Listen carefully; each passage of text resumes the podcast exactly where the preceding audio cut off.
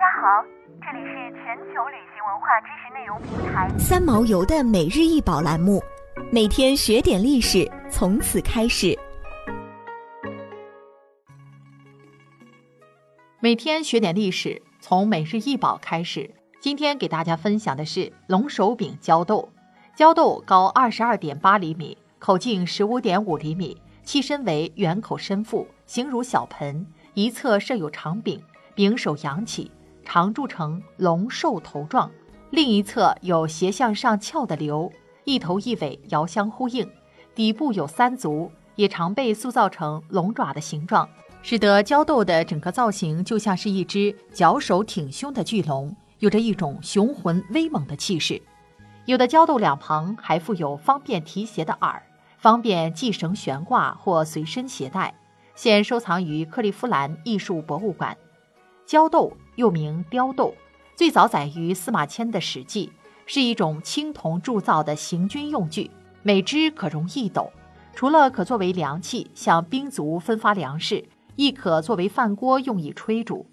至夜军营里巡逻，兵卒还可敲击发出声响，相互警示，故其又有一个很贴切的俗名，叫罗锅。《三国演义》的第五十回写道：“马上有带着罗锅的。”也有村中略得两米的，便就山边捡干处埋锅造饭，割马肉烧吃。继续了豇豆在古时军旅中被用于煮饭传景的用途。由于豇豆的造型特殊，使用方便，其后又被演化出了更为多元的使用功能，如人们加热羹汤、粥之类的流食，可直接把带足的豇豆放到火盆里；若需温酒而饮，也可在豇豆下面烧火加热。或搁置到热水中，是军民都广为使用的温食炊具。宋代随着瓷器工艺的成熟，豇豆也彻底的退出了社会生活领域。北宋的《宣和博古图》记录有一件宣和殿收藏的青铜豇豆，釉高七寸八分，深二寸三分，口径四寸三分，容一升，重三斤一两，有耳有瘤有柄无名，是器豇豆也。许慎以为豆汁可以温物者耳。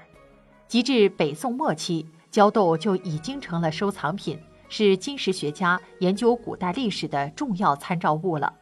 由于豇豆具有不错的人文研究价值及经济价值，一直是伪造者制验的重要对象。